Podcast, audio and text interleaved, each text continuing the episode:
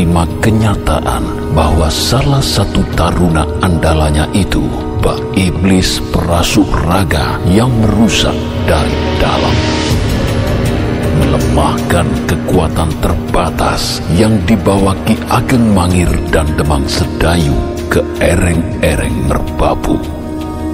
Baik Batal, Jodok maupun sisa kelompok prajurit yang bersama mereka tidak menyadari bahwa di balik pohon sengon yang tertutupi tanaman rambat cukup lebat, seorang pemuda berpakaian putih-putih khas ulo putih mengamati semua yang terjadi.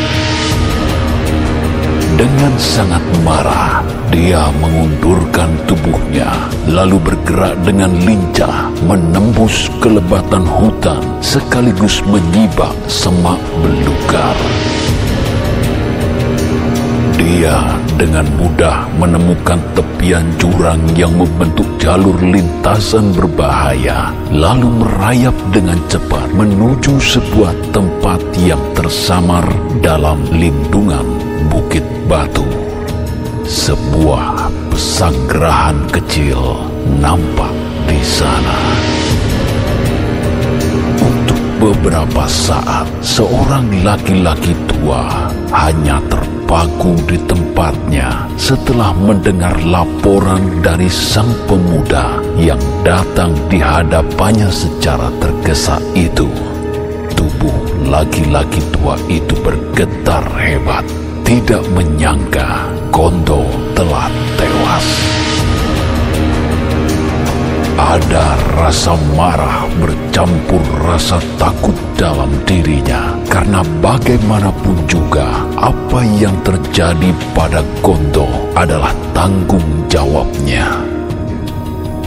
Tidak mungkin juga dia menimpakan kesalahan pada pemuda di depannya itu karena dia sendirilah yang memberi tugas untuk sekedar menguntit pergerakan Gondo dan mengambil alih tugas jika Gondo sedang tidak bisa melakukannya. Aruno, sang laki-laki tua itu telah salah menduga. Dia terlanjur percaya diri Gondo bisa melakukan semuanya sendirian saja.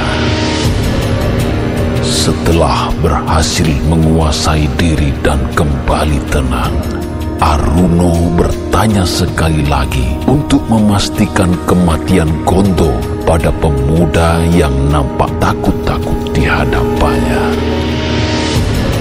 Meski tubuhnya telah nampak ringkih, suara Aruno tetaplah gagah, menggambarkan masa mudanya begitu tangguh dan layak menjadi pemimpin Ulo Putih hingga saat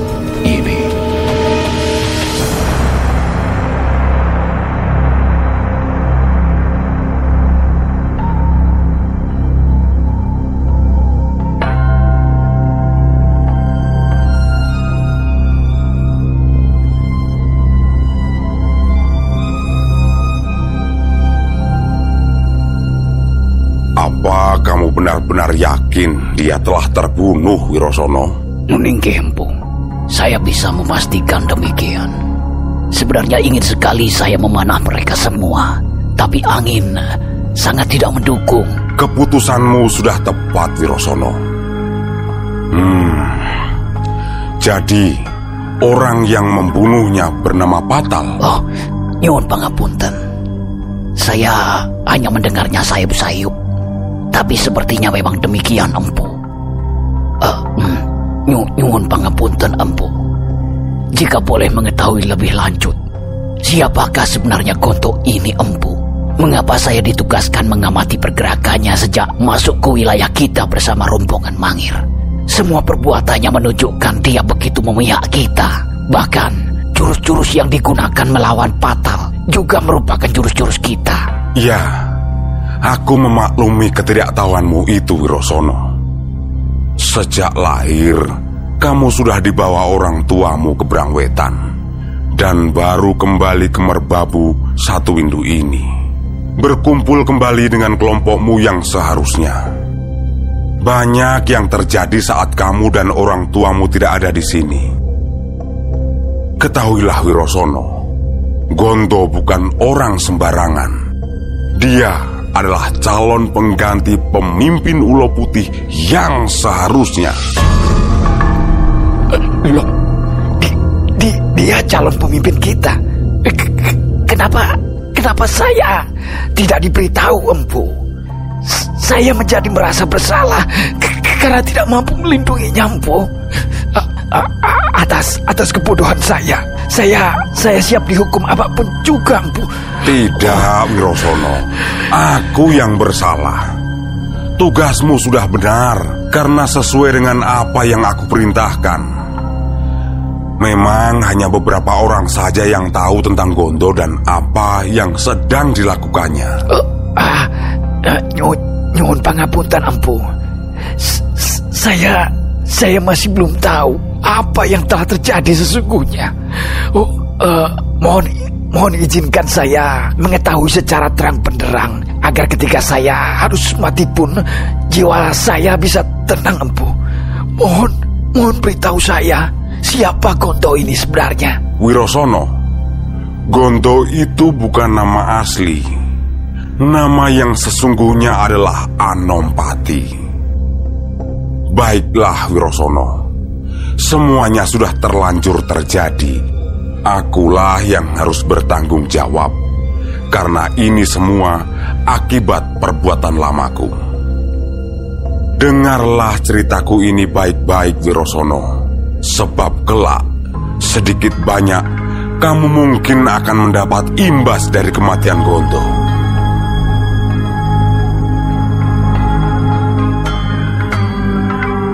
Aruno menghela nafas dalam-dalam, menatap mata Wirosono lekat-lekat.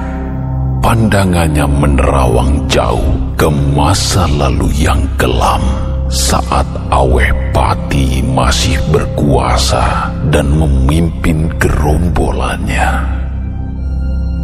Dengan nada bergetar, Aruno memulai kisahnya.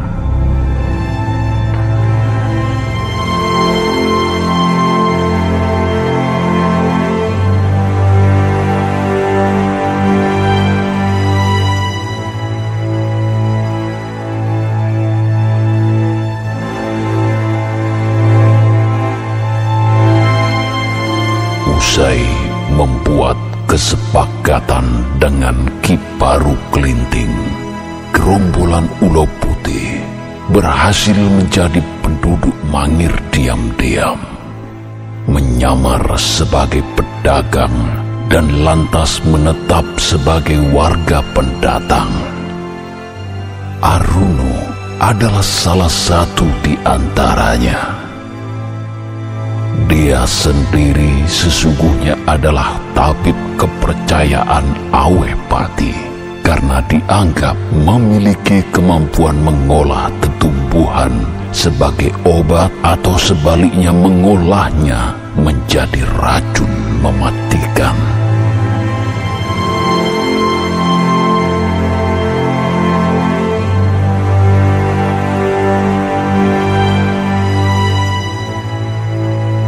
Usai ontran-ontran yang mengorbankan banyak nyawa prajurit dan penduduk Mangir, Kiwono Boyo terusir bersama keluarganya. Mangir berhasil dikuasai dan gerombolan Ulo Putih mendapatkan balas jasanya. Mereka tinggal di Mangir untuk mendukung kekuasaan baru di bawah Baru Kelinting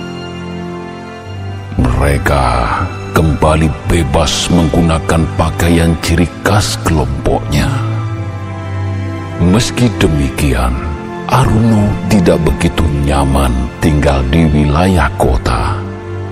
Dia sering kesulitan mencari jenis tetumbuhan yang akan menjadi bahan baku obat atau racun.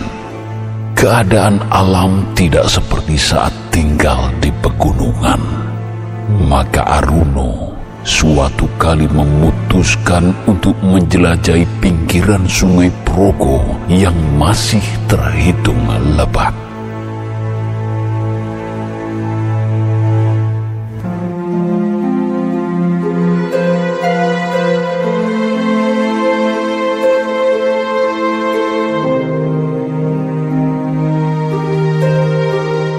Ketika sedang meneliti di sana, pandangannya tidak sengaja tertumbuk pada seorang perempuan cantik bertubuh begitu sempurna yang sedang mandi sendirian. Sang perempuan sedikit pun tidak menyadari bahwa ada laki-laki memperhatikan seluruh lekuk tubuhnya.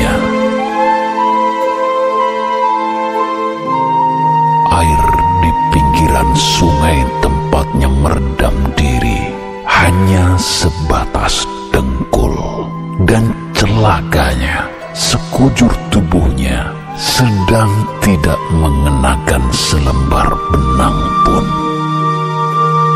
Saat perempuan itu sedikit berdiri, nafsu Aruno bangkit seketika setelah meyakini tidak ada orang lain di sekitar tempat itu. Aruno tidak mampu lagi menahan gejolak iblis yang merasuk dalam dirinya. Dia bersijingkat mendekati perempuan itu, lalu secepatnya menyergap dari belakang. Telapak tangannya membekap mulut korbannya hingga tidak bisa mengeluarkan suara sedikit pun.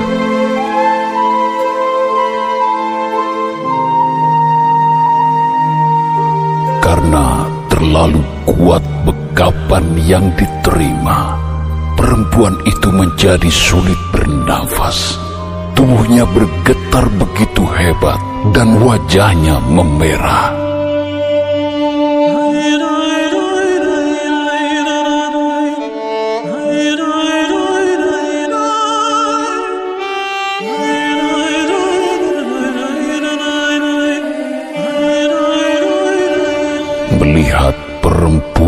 Yang dibekapnya seakan mau lepas nyawanya, Aruno mendadak iba. Hasratnya hilang seketika. Dilepaskan segera bekapan tangannya dan membiarkan perempuan itu menghirup napas dalam-dalam. Aruno segera meminta maaf.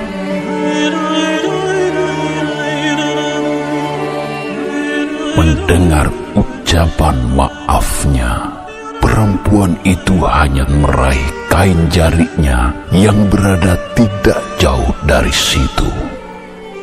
Aruno menyangka dia akan segera lari dan mengabarkan ke banyak orang bahwa dia telah dinodai. Tapi ternyata tidak. Selepas mengenakan jari seadanya, dia justru duduk di dekat batu besar, tidak beranjak dari sungai itu. Bahkan dia sendiri yang membuka pembicaraan pertama kali, meski dengan nada kaku dan datar.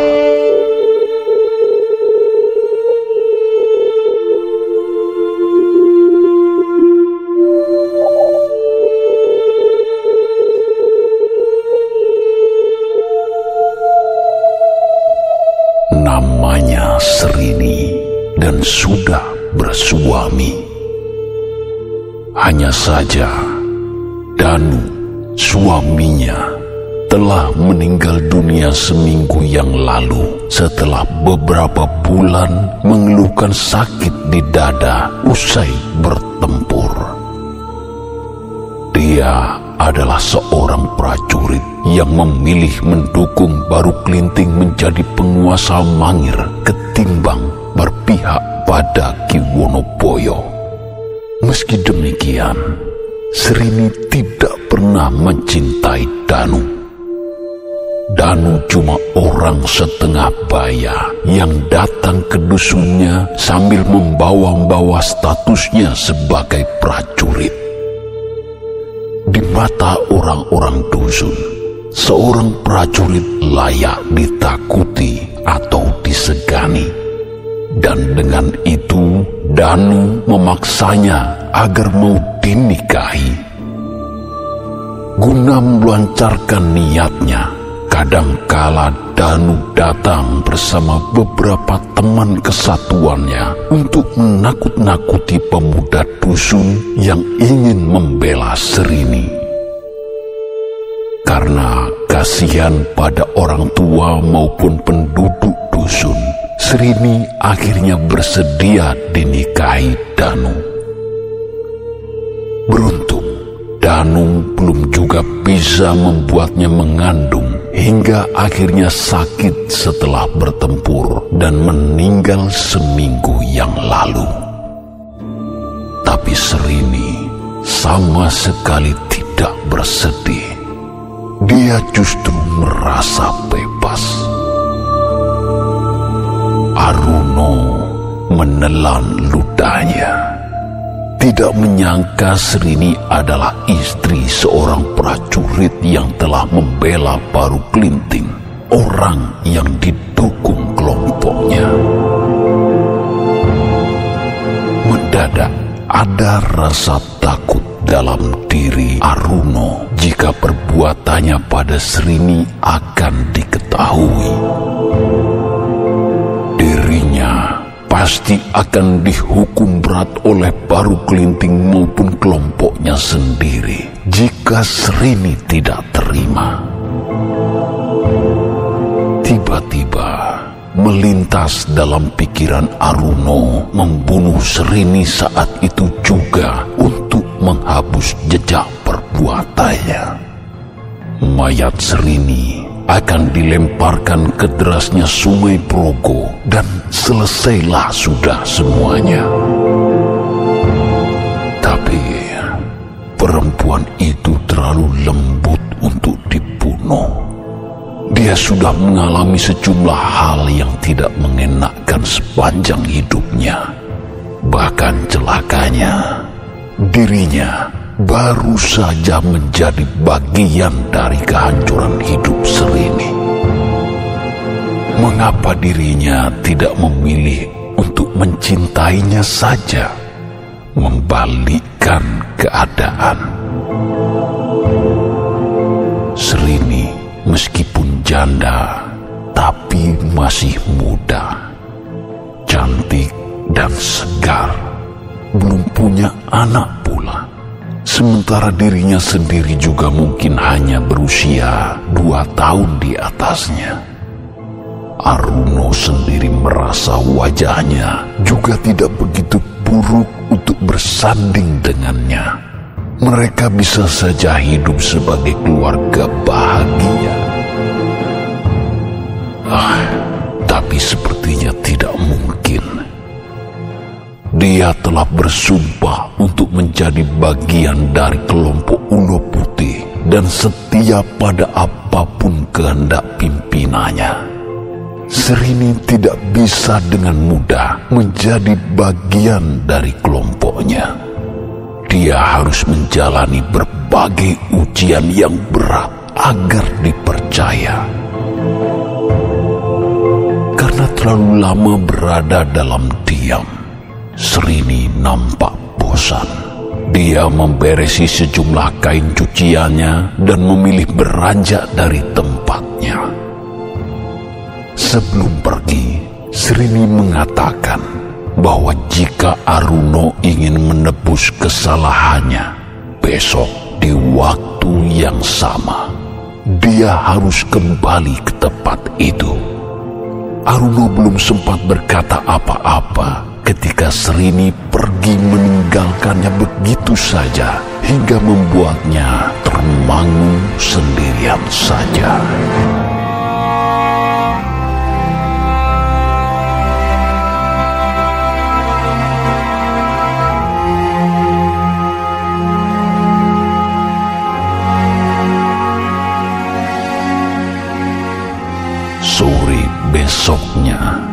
Dalam perjalanan kembali ke tempat yang dijanjikan, Aruno gelisah luar biasa. Apa yang dimaksudkan Serini dengan menebus kesalahan?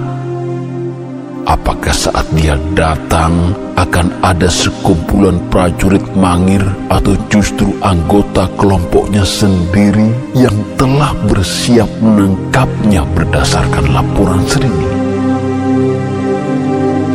Tapi jika mereka memang ingin menangkapnya, mengapa harus di tepi sungai tempat Serini dinodainya? Pertanyaan mengawang di langit-langit benaknya hingga tempat yang dituju berada di depan mata. Sungguh aneh. Tidak ada tanda-tanda apa pun di sana kecuali Serini. Ya, perempuan yang telah dinodainya itu sendirian saja ada di sana menunggunya di atas tikar yang sengaja digelar di atas batu. Ada banyak makanan di atas tikar itu. Apa maksud Serini sebenarnya? Rupanya, Serini mengetahui keheranan Aruno. Dia hanya tersenyum datar dan mempersilahkan Aruno ikut duduk di tikar itu. Ternyata sederhana saja. Serini mengajaknya makan. Itu saja, tidak lebih. Aruno berkali-kali menggeleng-gelengkan kepalanya. Ingin sekali menampar pipinya sendiri untuk menunjukkan semuanya itu bukan mimpi. Apa yang dilakukannya pada Serini kemarin sungguh di luar batas. Tapi Serini membalasnya dengan cara demikian. Bagi Aruno, Serini kini adalah sosok yang menyimpan banyak misteri atau justru sebaliknya terlewat polos, lugu, atau bahkan terlampau bodoh. Ya, sejak saat itu, keduanya menjadi sering bertemu. Aruno mengajarkan Serini pengetahuan tentang obat dan ramuan. Meski juga keduanya tak melewatkan saat-saat memadu kasih menuntaskan gelora muda di dadanya. Aruno terjebak dalam hati Serini tidak peduli lagi apa yang akan terjadi pada dirinya kelak jika hubungan diam-diam itu diketahui pimpinannya sendiri. Ada sesuatu yang tidak pernah dirasakannya saat berada dalam lingkaran ulo putih sekian lama. Sesuatu bernama cinta yang membuatnya begitu begitu buta. Hingga kemudian Serini mengaku hamil pada Aruno di tengah hubungan kelompok ulo putih dan kelompok baru kelinting yang sedang panas-panasnya. Perhatian Aruno terbelah antara memberi perhatian pada Serini dan perhatian pada kelompoknya yang sedang melakukan perang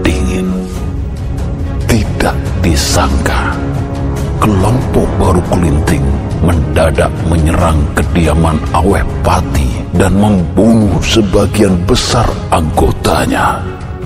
Aweh Pati yang memang menjadi target sasaran terbunuh.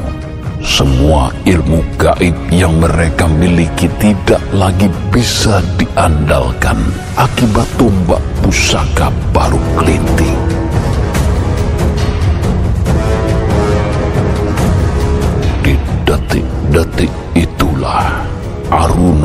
Memilih melarikan diri dari pertempuran, menerabas pinggiran Kali Progo, dan masuk ke Dusun Serini untuk pertama kalinya secara diam-diam. Dengan tergesa-gesa kepada Serini dia meminta maaf bahwa semuanya sedang tidak terkendali. Dia harus kembali ke Merbabu secepatnya dan sangat tidak mungkin untuk membawa Serini. Dengan berat hati, Aruno berpamitan pada Serini. Aruno menitipkan sebuah kalung berukir pada Serini untuk dikenakan pada anak mereka nanti. Aruno berjanji akan mendatangi anaknya itu jika waktu memungkinkan. Dan demikianlah Aruno terpaksa kembali ke Merbabu sementara Srini akhirnya melahirkan bayi laki-laki yang lantas diberi nama Salas. Kepada warga yang membantunya melahirkan, Srini memilih menyembunyikan siapa sebenarnya ayah anak itu. Dia tidak ingin anaknya dimusuhi karena keadaan telah berubah dengan cepat. Ulo Putih telah dianggap musuh seluruh orang-orang Mangir tanpa terkecuali. Serini mengaku bahwa anak itu adalah anak Danu dan menjadi satu-satunya kenangan terakhir sebelum Danu meninggal dunia. Beruntung, warga dusun percaya bahkan menaruh belas kasihan karena Salas terlahir sebagai anak yatim. Namun siapa sangka beberapa tahun kemudian Salas menjadi cukup berbahaya bagi orang-orang Mangir sendiri.